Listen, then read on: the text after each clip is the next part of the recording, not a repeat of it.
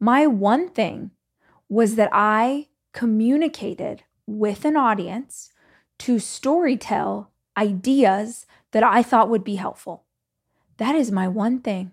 If you go back to the very beginning, to the blog, to the old school, if you look at every single thing I have ever done, and I've done a lot, that is the one through line. I have never changed my one thing, but I found a way to have multiple streams of revenue that all fell under that same category.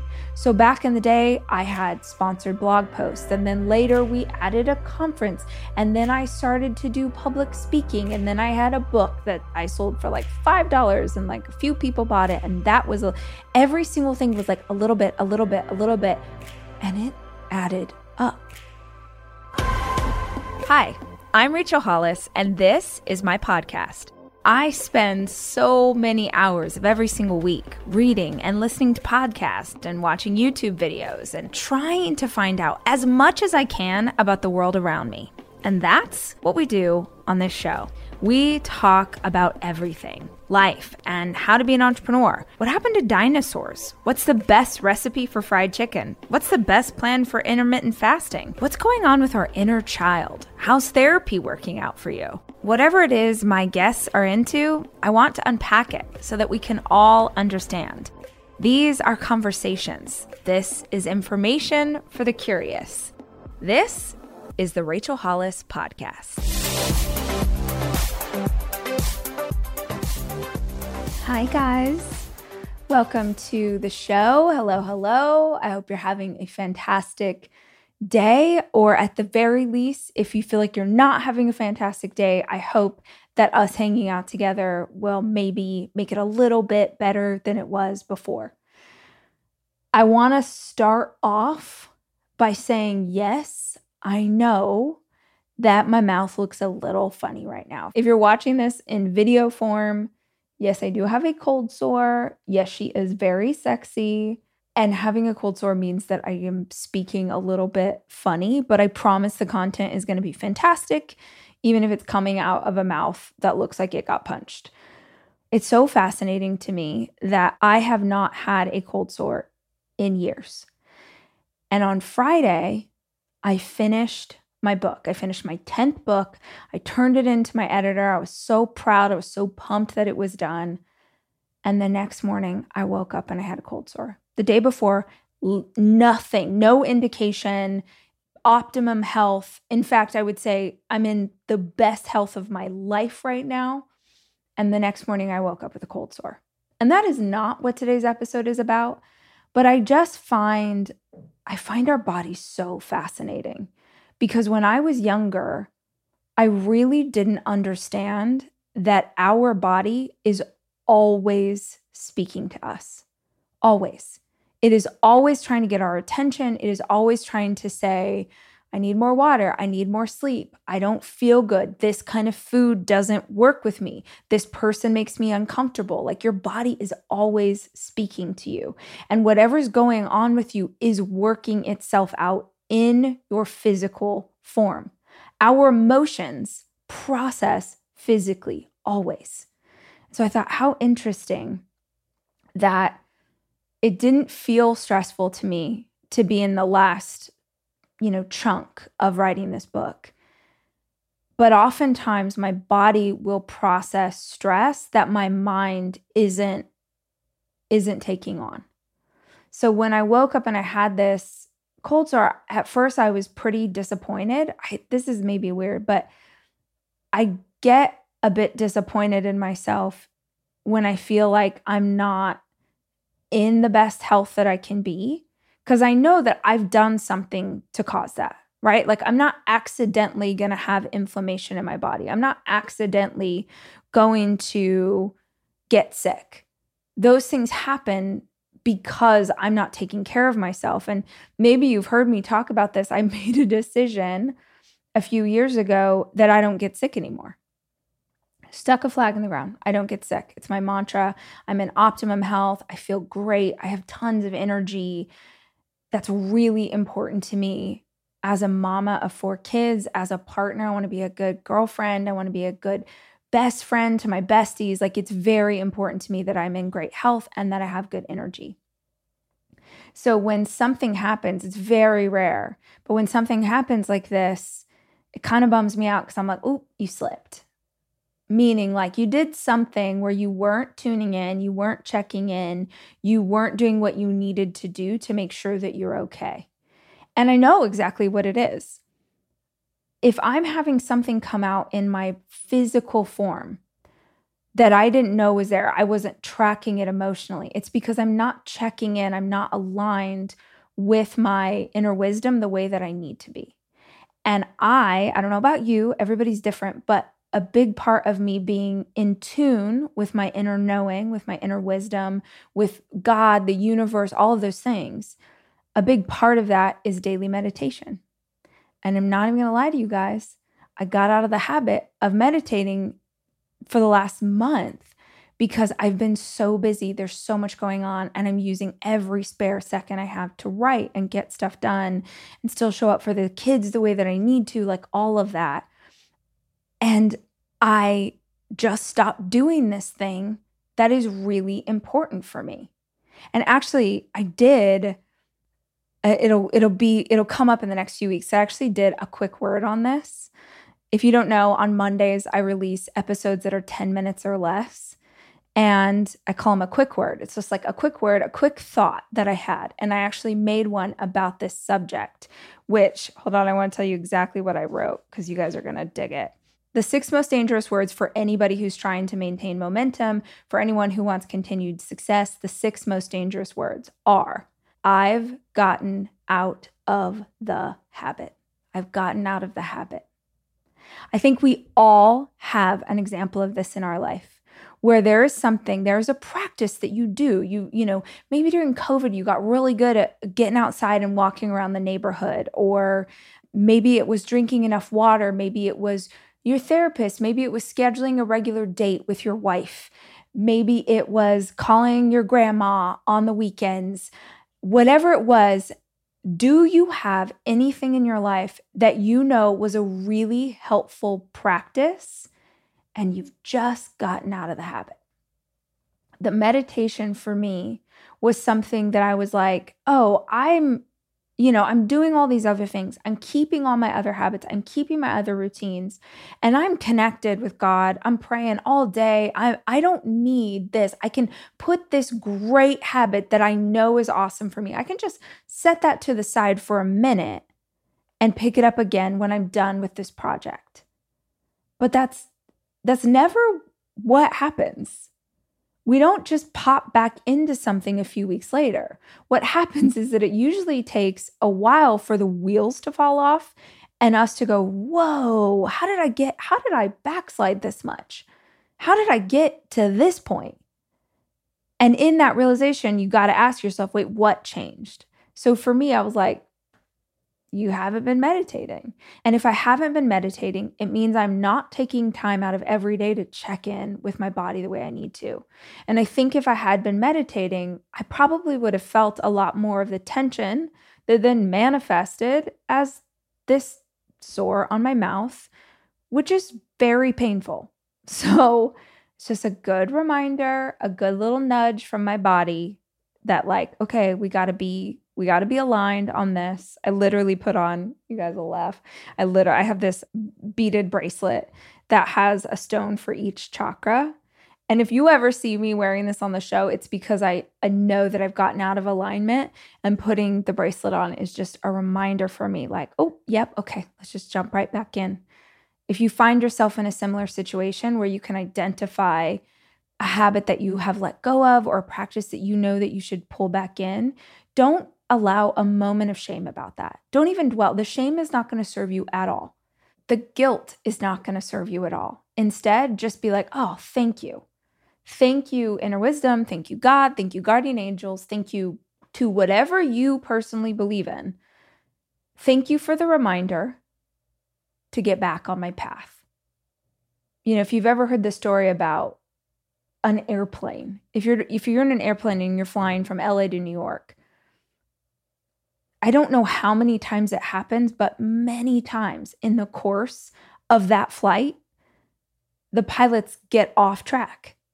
There's wind speeds and variables and things. And the whole time a plane is flying in any direction, they're constantly course correcting. They're constantly looking at details and information and the instruments in front of them and the computers on the airplane are constantly telling oop you're off a little bit to the right. Let's straighten out. Oop you you went off over here. You you're over phoenix and you're not supposed to be. Let's straighten her back out. Like pilots of an airplane are constantly course correcting. They have all of these computers and resources and tools that are alerting them to the fact that they've gotten off course. Your body is the computer and resource and tool. And it is trying to tell you in a myriad of different ways that you've gotten off course a little bit. And it's time to just don't, you don't have to spend one second pondering why. Just, oop, yep, I'm gonna head, I'm gonna start doing my walks again because it really helps me. I'm gonna start doing that again. Luxury is meant to be livable. Discover the new leather collection at Ashley with premium quality leather sofas, recliners, and more, all built to last. No matter how many spills, scuffs, or pet related mishaps come its way, the leather collection at Ashley is made with the durability you need for the whole family. Shop the new leather collection at Ashley and find chairs starting at $499.99 and sofas at $599.99. Ashley, for the love of home.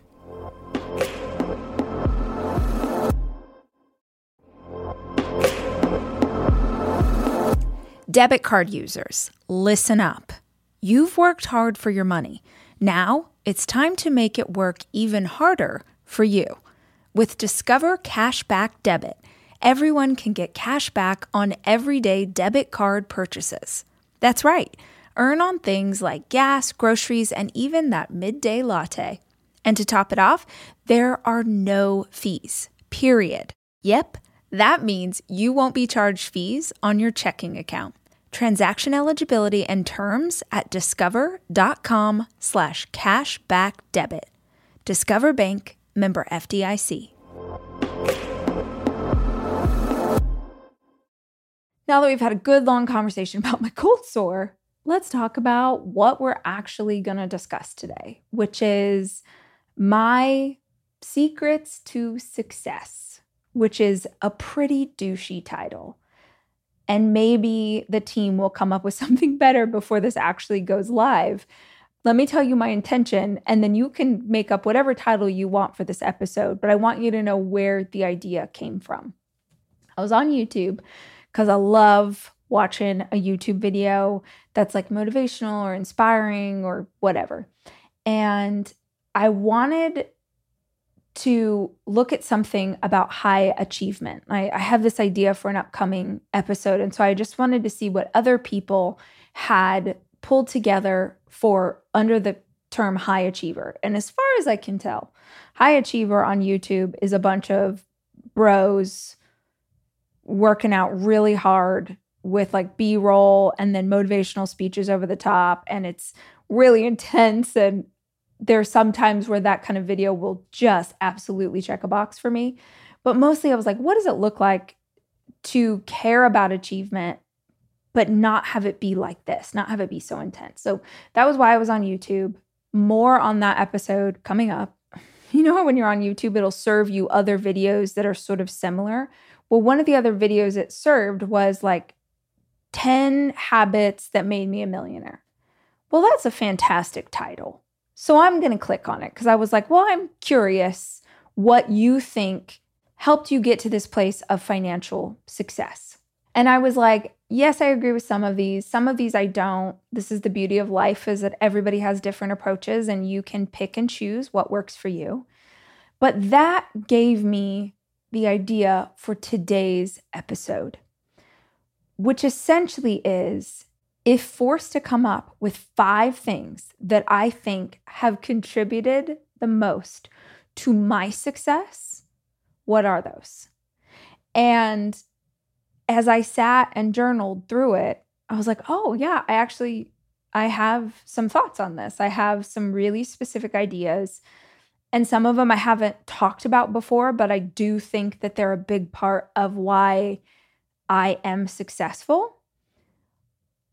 But before I jump into that, the reason I wanted to do this episode and not something that was like how to make a million dollars is because when we only identify a financial success, we're missing a much greater picture.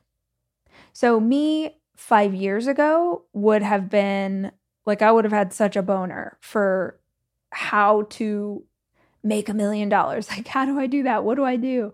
I would have been so into that idea. But then I experienced my first year where I independently, without any other resource, made over a million dollars. And you guys have heard me talk about it. It was the worst year of my life. And the next year was even more successful, like astronomically so. And it was even worse.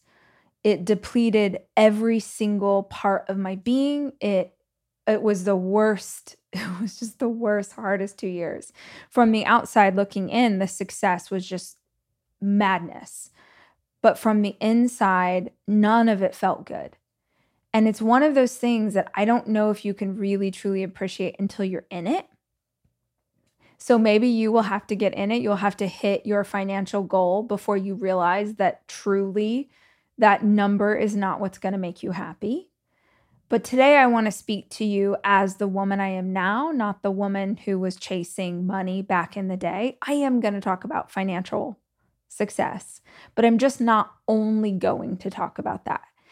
And I'm using the word success because what I think is so beautiful is that success is different for each and every one of us. Before you pursue success, you better know what it is you're trying to gain. Because I think that the universe has a beautiful way of collaborating with us to get us where we want to go.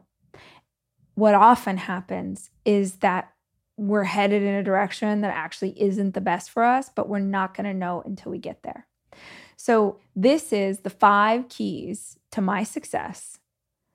But let me tell you what success looks like to me. Success looks like I make my own schedule. I do work on my terms. I have a small but mighty team of people that I love who help me produce the show. I am working right now in my den. I'm sitting crisscross applesauce, you know, drinking coffee, wearing an old band tee.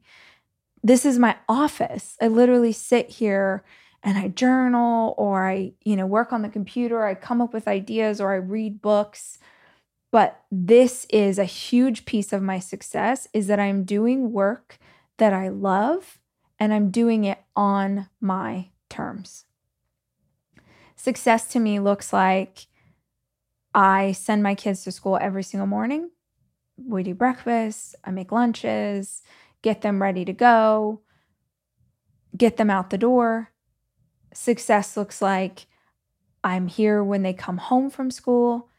I make dinner, I do bedtimes. Yes, absolutely. I travel for work sometimes, but I would say 98% of the time, I am there when my kids wake up and I am there when they come home from school. And that is a huge piece of what success looks like to me. Success looks like I'm in charge of my own schedule. So if right now I feel like, you know what, actually, my mouth really hurts, uh, or I'm really tired, or I'm just over this today, I can stop work for today and go walk around the lake. I can go get a coffee. My best friends used to live in Austin, and the amount of times that it would be like Wednesday, and Sammy would be like, do, do you want to go get a margarita? And it would be like two o'clock on a Wednesday, and kids would be with their dad. And I didn't have to take care of anybody. I was like, yeah, I do want to go get a margarita at two o'clock on a Wednesday. Sammy's bad influence notwithstanding, I have full control of my schedule. I can do this job from anywhere. If you've never heard it before, I have recorded podcasts in Hawaii, in Switzerland, in London, in New York. Like, it's a freaking dream. I can do this job from anywhere. The last piece that I think is worth saying, a definition of success to me, is that I can afford anything I want. I hesitate to even say that because I feel like it sounds a certain kind of way. It's probably worth adding in that I don't want for very many things. I'm not someone who's like, "Oh, I've got to get the next car or I need, you know, this these really great shoes or these really I'm not like um I don't care that much about physical things. I do care a lot about experiences. So I will pay to go to concerts of my favorite bands. I absolutely invest in travel for myself and my children. But there's nothing in life that I want that I can't afford. Which brings me to a really great piece of this conversation. These are the five things that I think have made me successful. And I'm going to list them because I'm hoping that maybe one of them is going to be the exact thing that you need to hear to like have something click for you and give you some insight into a whole new direction to head. These are things that I have done consistently for over a decade to get to this place of success. Success as defined by me. For over a decade, I've done these things. But there is a really big piece of privilege in me getting to do these things. And it's very important that I say it. One of the things that I don't take in a lot of what has been said about me or my success over the years, but one piece that I have heard, you know, every once in a while you'll see like a comment section or someone will say that because I was married to a successful man, that made me successful. and it does make rage bubble up into my throat. Uh, I think any woman who has worked her ass off to get to the place that she's at and then has the world be like, yes, but someone helped, you know, yes, but your husband, yes, but your boyfriend, yes, but your manager. Like, women get this a lot and it's fine you, the internet, everybody can think whatever they want because I know the truth. The only reason I bring it up is there was a piece of being married to someone that gave me immense privilege that I want to touch on. And that is, I did not have to worry about childcare. I, I really did try and think yesterday if I felt like there was any piece of this that if I hadn't been married, that I wouldn't have had the same results. In fact, I probably would have had the results faster because if I didn't have a partner, I would be like, oh shit, we really got to grow this thing. But that piece is such a massive privilege that because at the time I had young children and my husband had a really good job, we had babysitters, we had a nanny. I never had to worry about childcare. And that is a massive freaking privilege as a working mom. Period, period, period.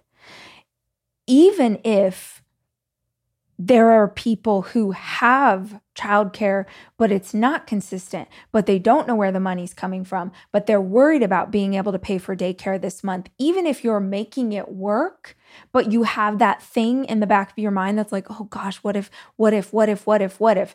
That is absolutely going to affect the way that you are able to show up for your work. So that is a piece of privilege in this conversation. And I'm positive there are 10 others that I'm not even seeing. Just being a white woman, being an American, being straight, being able bodied. Like there's a million things that go into that. And it's worth saying because oftentimes when we hear people talk about what helped make them successful, they don't acknowledge those things. And so maybe you, as the listener, aren't thinking through that lens. You're like, oh, well, Rach did this thing, but why can't I get myself to that place? Well, maybe you're struggling in a season where you're trying to overcome something emotionally that's prohibiting you from having the freedom to just make decisions that I was able to make because I had that help. So let's just go into it with that in mind. But that being said, here are five things that I think were huge components to me having the success I have today.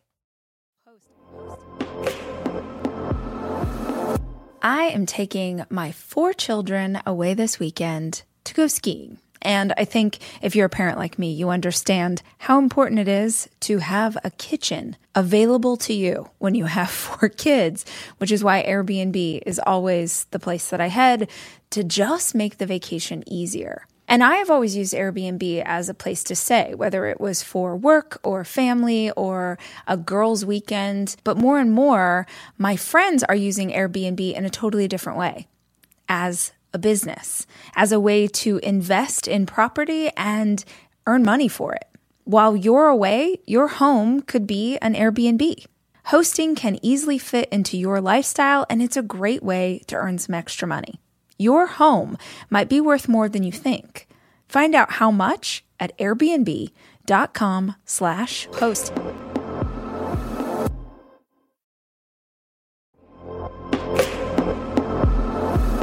Almost every morning of my life, I have oatmeal. Seriously, during the winter, having something hot in the morning really makes a big difference in my day. Quaker has been a trusted name in oatmeal for over 145 years, which means they've been milling oats since before the invention of the zipper, the stop sign, or ballpoint pens. Quaker has something for everyone, whether it's old fashioned or quick oats that are good for cooking or baking. And while a ton of things have changed, the good stuff remains the same. Quaker, getting up to some good since 1877. Look for Quaker Oats at your local grocery store.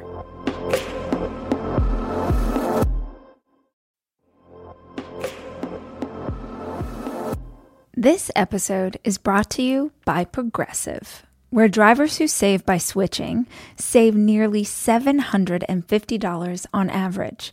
Plus, auto customers qualify for an average of seven discounts. Quote now at progressive.com to see if you could save. Progressive Casualty Insurance Company and Affiliates. National average 12 month savings of $744 by new customers surveyed who saved with Progressive between June 2022 and May 2023. Potential savings will vary. Discounts not available in all states and situations.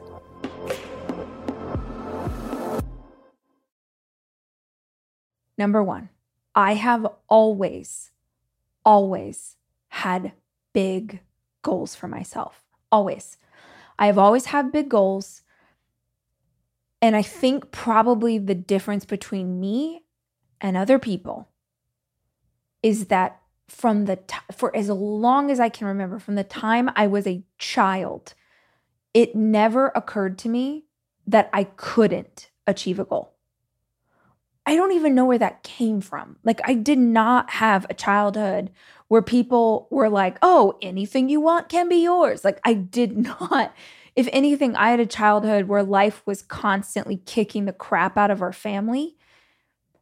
So I don't know where this came from. I don't know.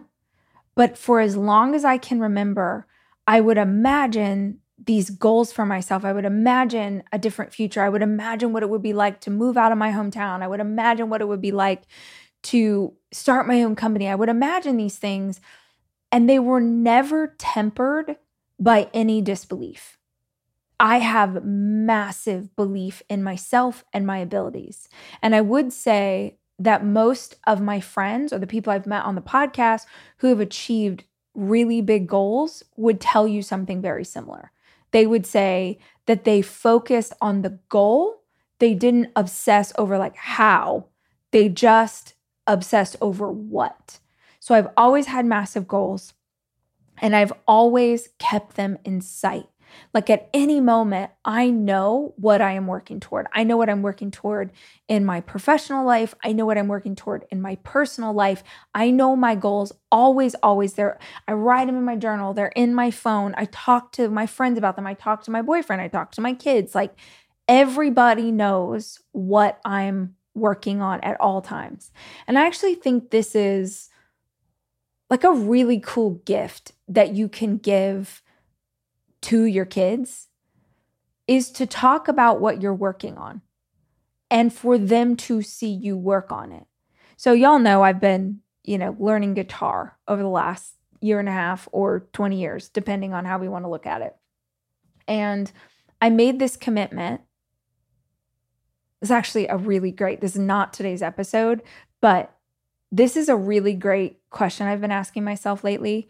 That is, it's really affecting some massive change for me. That question is how can I give 1% more effort? 1%, not five, not three, 1%. What is 1% more I can do in this moment? Asking myself that question, oh, it's such a game changer, you guys, because it'll prompt me to just do a little bit more. Let's just do three more bicep curls. Let's just do one more round with a kettlebell. Let's just add some mushroom powder to my smoothie because that's going to help my focus today. Let's just chug some water. Just 1% more effort. And I had done this with my guitar. I was like, what is the what is just like the least amount of effort that you can add to this process so you start making more traction and start making it faster. And I was like, "Oh, I need to be practicing every day."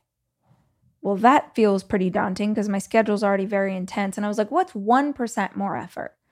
1% more effort is I'm going to practice my guitar every day for 10 minutes. That's it just 10 minutes. If you've ever read uh, Limitless by Jim Kwik, he gives this example of just doing like the smallest, what's one small thing I can do right now?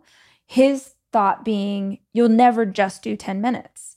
You'll never just read. If you say, I, I want to read more, okay, well, all you have to read is one page. Nobody reads one page. You end up reading more practicing more, doing more, pushing more than you would have otherwise, but you get yourself there through the hack of 1%. So for me, I start practicing my guitar every day.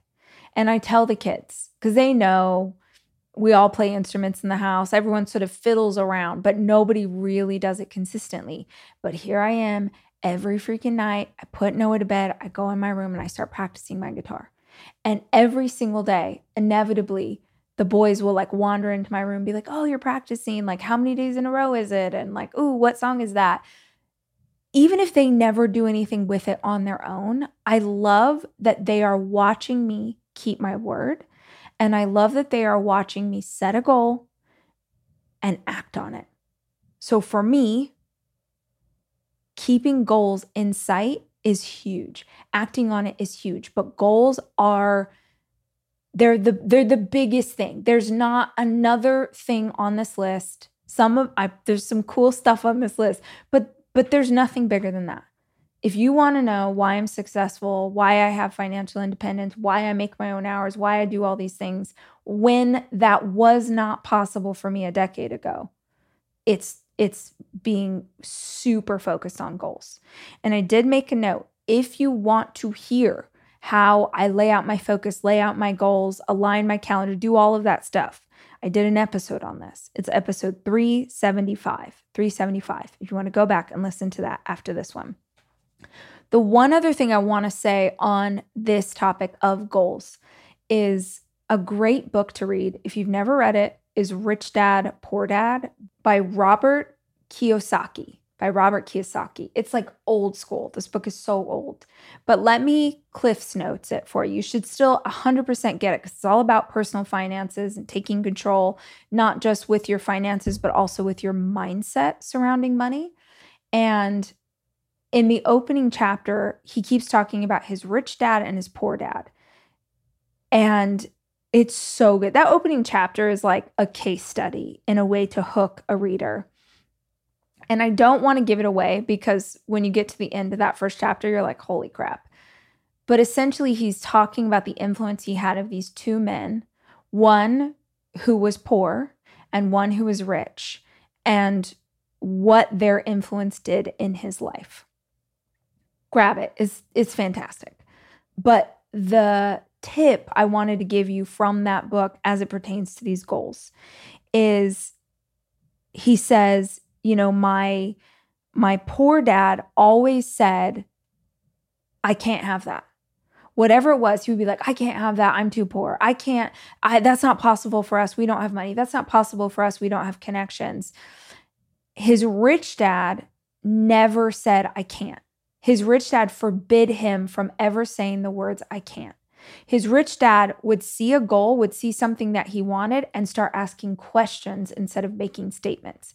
He would say, Well, how can I get that? Do I know anyone who's connected to this? Is there a way I could save up for this thing? He always believed that there was a route, that there were possibilities, that you could come at it from a bunch of different angles. And essentially, it's the idea of having a rich and abundant mindset in pursuit of life or a poor scarce mindset in pursuit of life. And when it comes to goals, I've always had big ones. I've always believed that the goal could be mine if I was willing to work hard enough. And I've always kept those goals front and center in everything I do. The second thing that I believe is a big reason I have financial success. I knew if I did this whole list and I didn't talk about finances, you guys are going to be bummed. So, the second reason that I have financial success. Now, you have to go back to the beginning of my entrepreneurial career, which at this point is over 20 years in the making. But to get to the place that I was making real money in my business, let's go back a decade. There was one thing that I learned that I never really thought of money this way. I didn't grow up with money. We struggled so much financially. Nobody ever spoke about financial literacy or understanding how money worked. I didn't know anything. And then I found myself running a business and I still didn't know anything. And there was something that a salesperson said once that fundamentally changed the way I pursued revenue in my business. And I think this is true whether you own a business or you work for someone else and you have a side hustle. This is really important. I did not become financially independent from one source of revenue. I became financially independent from multiple streams of revenue. This salesperson said, We're not looking for a dollar. We're looking to stack dimes. And I was like, What? She was like, We're not trying to hustle for a million dollar deal. That would be amazing. But right now, let's not focus on a million dollar deal. Right now, let's focus on stacking dimes. Let's figure out how to have multiple streams of revenue that equal a million dollars when you are first trying to figure out how to gain financial independence or how to grow your revenue or how to grow your personal wealth or how to pay off debt, thinking in terms of multiple streams is huge. Now, perhaps if you've hung out with me for a while, you're like, wait a minute, Rach, you always talk about one goal, choosing one thing, and going all in. Yes, you are absolutely right. But my one thing was you. My one thing was that I communicated with an audience to storytell ideas that I thought would be helpful. That is my one thing. If you go back to the very beginning, to the blog, to the old school, if you look at every single thing I have ever done, and I've done a lot, that is the one through line. I have never changed my one thing but I found a way to have multiple streams of revenue that all fell under that same category.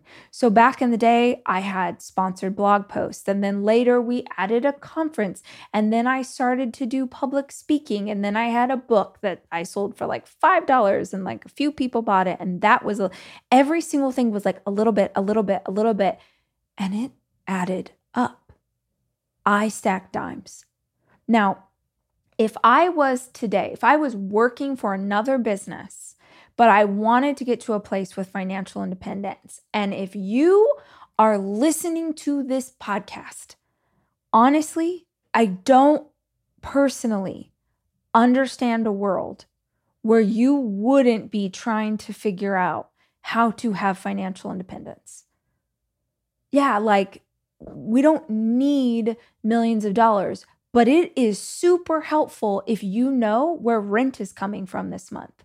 Like, what would your life be like if you had a little bit extra? If you even like 150 bucks extra this month that you could use to go get yourself a massage, or that you could put into a savings account, or that you could treat your parents to a beautiful dinner to thank them. Like, there's so many things you could do with a little extra money that would make your life feel better. So, I maybe it's the hustler in me, maybe it's the Enneagram 3 in me. If I wasn't doing this, I still would be trying to figure out how to have multiple streams of revenue to take better care of myself and the people that I love. Yeah. That's that's huge. I know people don't like to talk about money. It makes them uncomfortable, it makes them feel weird, but I cannot I cannot fathom what my life would be like the last few years if I wasn't able to support myself and my children financially. And the absolute lucky duck, super blessing of being able to support myself and my children in a way that feels really good to me. Like I get to hang out with you guys and talk and interview people on the podcast and like that's how I support. That's amazing. Not everybody has that privilege. And there was a time when I didn't have that privilege. There was a time when I worked three jobs and I was single and living in LA and poor. Oh, I was broke as a joke. Like I've been all the things and I never want to go back there. So when it comes to financial success, for me personally, there is no world where I would work for one person and that's all I would do ever. I'm just because like there's too many ways that you can make extra money. There's so it's literally endless. Go on youtube look it up. You can find something that perfectly aligns with the hobby that you love and that can bring you a little extra to do with in whatever way you want to do something with it. You know there's that old expression that says that money is the root of all evil. That is fake news. That is a joke. Money isn't the root of all evil. The love of money is the root of all evil. Actually, having money and being able to support yourself and your family is huge. So don't shy away from that. If you want to get to a place where you have financial independence, you're going to have to take that seriously. Okay, the third thing that I did that I feel like was huge was huge in me getting to a place where I have success in business, as a content creator, as an author, as all of it was you've heard me talk about this a billion times a willingness to fail. That's it. So many of you are not pursuing your ideas, your creative inspiration, the potential that you believe you have in your heart. So many of you are not pursuing that because you're afraid you're going to fail. And not only am I not afraid of failing, but I have in so many ways. I failed financially, I failed as a leader, I failed publicly, I failed as a parent, a friend, a sister, a human, all of it. But the difference between high achievers and people who don't ever achieve much is that high achievers look at failures as like knowledge. There's there's wisdom there. There's hard earned wisdom. There's information about how to do it better the next time. There's information about what went wrong. There's so much detail in those moments because you learn how to navigate around them the next time. So people are either terrified of failing once or they fail and they think that that's their answer. They think that everyone else had this clear and easy path from the starting line to the top of the mountain. It's just not true. Every single person that you admire has a list of failures a mile long. The difference is that we were willing to acknowledge them, to face them head on, to look at it and go, okay, how do I fix this? How do I do better? How do I learn from this? How do I grow from this? And how do I use this as my platform for where we go from here. Years ago, I was at a conference and I heard Dave Ramsey speak. And he said, you know, people see the successful as like they imagine us like standing on a mountaintop. Like you're on this mountaintop of success. And I was just like, oh, wow, look at that on the mountaintop of success. And he's like, we're not standing on a mountaintop of success. We're standing on one failure stacked on top of another. We're standing on a mountaintop of failure. But the difference between the successful and the unsuccessful is that we are standing on top of the failures instead of buried underneath them. We don't let failure determine our potential. So, willingness to fail was how I was able to continue to do better in all the ways. And a really simple way to pursue that is a process of reviewing and reflecting. Reviewing and reflecting. Every year at the end of the year, I do this massive year end review. You could go back to like December, end of December, and find a podcast. I do a podcast on it every year where I review the previous year and I say, okay, what worked? What didn't work? I do this on the monthly. Every single month when it's a full moon, goes into the full moon episode of this podcast where I talk about every single month, full moon. I ask what worked, what didn't work, what do I need to let go of this month? Like I'm constantly looking back so that I can refine the decisions I'm going to make in the future. Your momentum is great, your energy is great, your drive is great. But if you're just plowing headlong into the future without any thought process of what's working and what's not working, it's like that airplane we talked about at the beginning. You're going to be headed to New York and end up in Albuquerque because you didn't stop to ask whether or not you were headed in the right direction. So just understand that failure is intrinsically tied to success. Four, I evolved. Now, I haven't talked about this. I was actually really excited when this idea occurred to me yesterday because I don't think I've talked about this because I don't think I've ever really consciously realized that this was a huge component for me, but it is. Remember, I told you that I had one through line, one thing, which is an audience that I communicate with for a decade. I story tell to this audience and I share ideas that I think will be helpful. That has never changed. But the way I story tell has changed constantly. Constantly. People could look at my career and be like, wait a minute, she was a food blogger, she had cookbooks, she wrote romance, she wrote women's fiction. Then all of a sudden, she started speaking on stages. Then all of a sudden, she wrote these self help books. Now she's throwing conferences. Now she has a podcast. Then she did a Quibi show. I've written scripts, I've written songs. Like, you could very easily look at my career and be like, this is madness. This chick keeps changing what she's doing. Like, what, who is she? What is she? Y'all, I'm a storyteller. The way I storytell has evolved because years ago, I looked at every single person that I admired and I was like, they all evolve. Madonna evolves. Lady Gaga evolves. Lady Gaga used to wear a meat dress. Can we, do we remember when Lady Gaga showed up at an awards show wearing a dress made of meat? Now she's winning Oscars, the classiest woman in the freaking room. That is an evolution. Bradley Cooper started out, what was that show that he was on the show with um, Jennifer Garner? Do you guys remember that was such a good show? Wasn't Bradley Cooper the roommate to Jennifer Gardner in the show where she was a spy? And I'm forgetting what that was called, but I loved that show back in the day. That's what Bradley Cooper used to do. Then all of a sudden he's evolving. Then he's doing you know, Silver Linings Playbook. Then he's a character in Marvel movies. And suddenly it's like, holy crap, Bradley Cooper's the biggest thing since sliced bread. Then he's like, oh, wait, I'm going to redo A Star is Born. I'm going to learn to sing. I'm going to direct. People are going to think I'm having an affair with Lady Gaga. Maybe he was, who knows?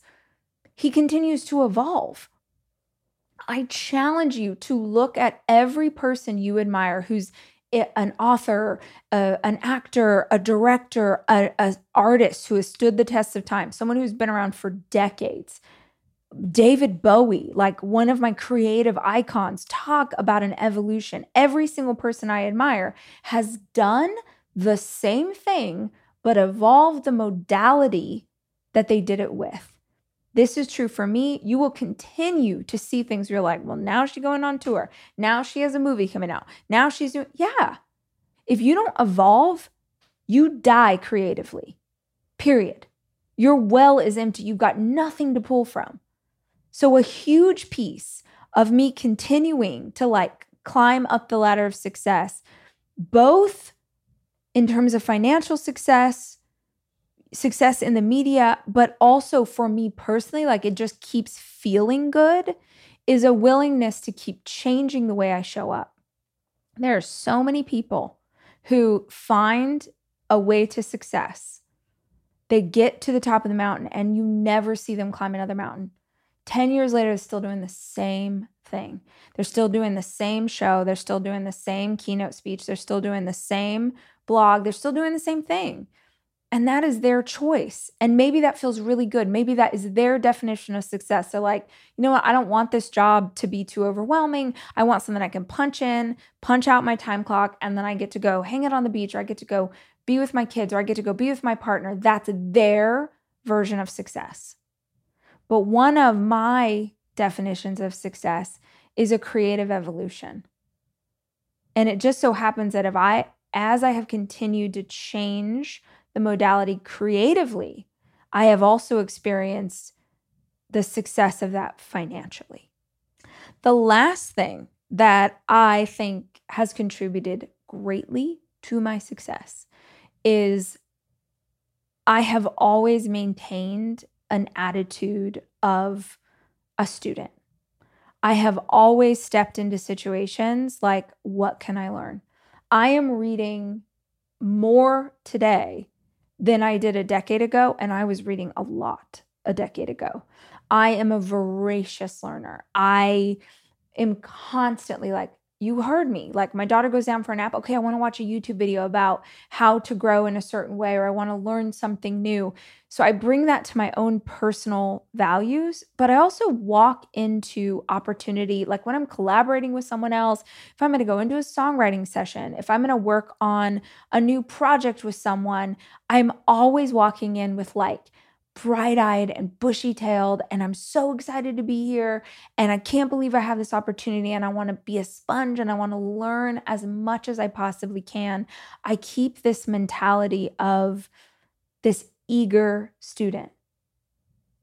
And I do think that that is where I get ideas from. That's where my creativity gets filled up. It's where I learn about people who are doing interesting things and then I reach out or I'll see something in my research that I'm like, oh, I would love to have this person come on the podcast. Like that feeds everything. And I would not be who I am or where I am if I didn't have that learner's mentality, that student mentality. And I don't care what you do. I am, I have my job, I do this work. You could be the CEO, you could be starting a business, you could be a nurse, you can be a teacher. Creativity weaves its way into every single person's job. And if you're not constantly feeding the well, you're not going to see anything bigger than the life you are currently living. This idea of goals, that's from being a student. This idea of stacking dimes, a willingness to fail, constantly learning, like all of those things are the result of this mentality.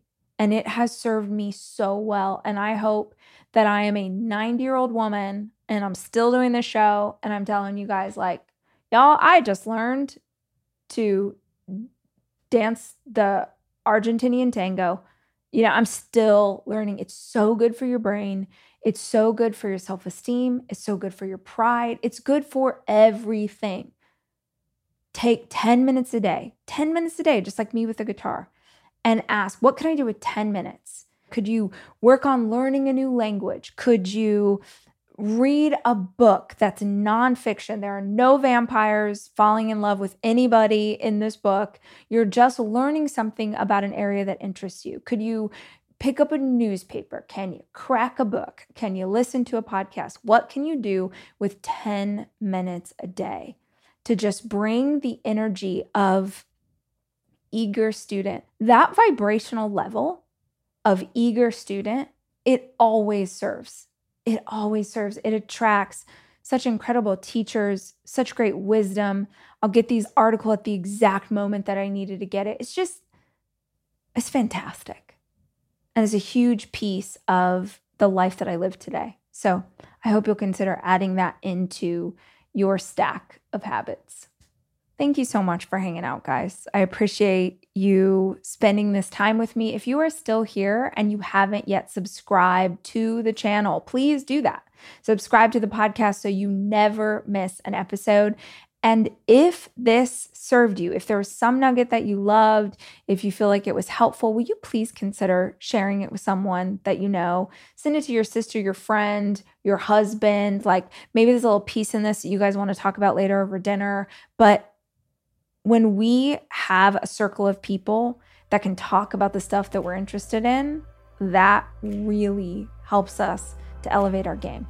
I hope this conversation helped you elevate your game. I'll be back soon with more information.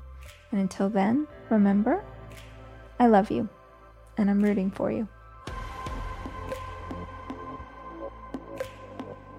The Rachel Hollis podcast is produced by me, Rachel Hollis.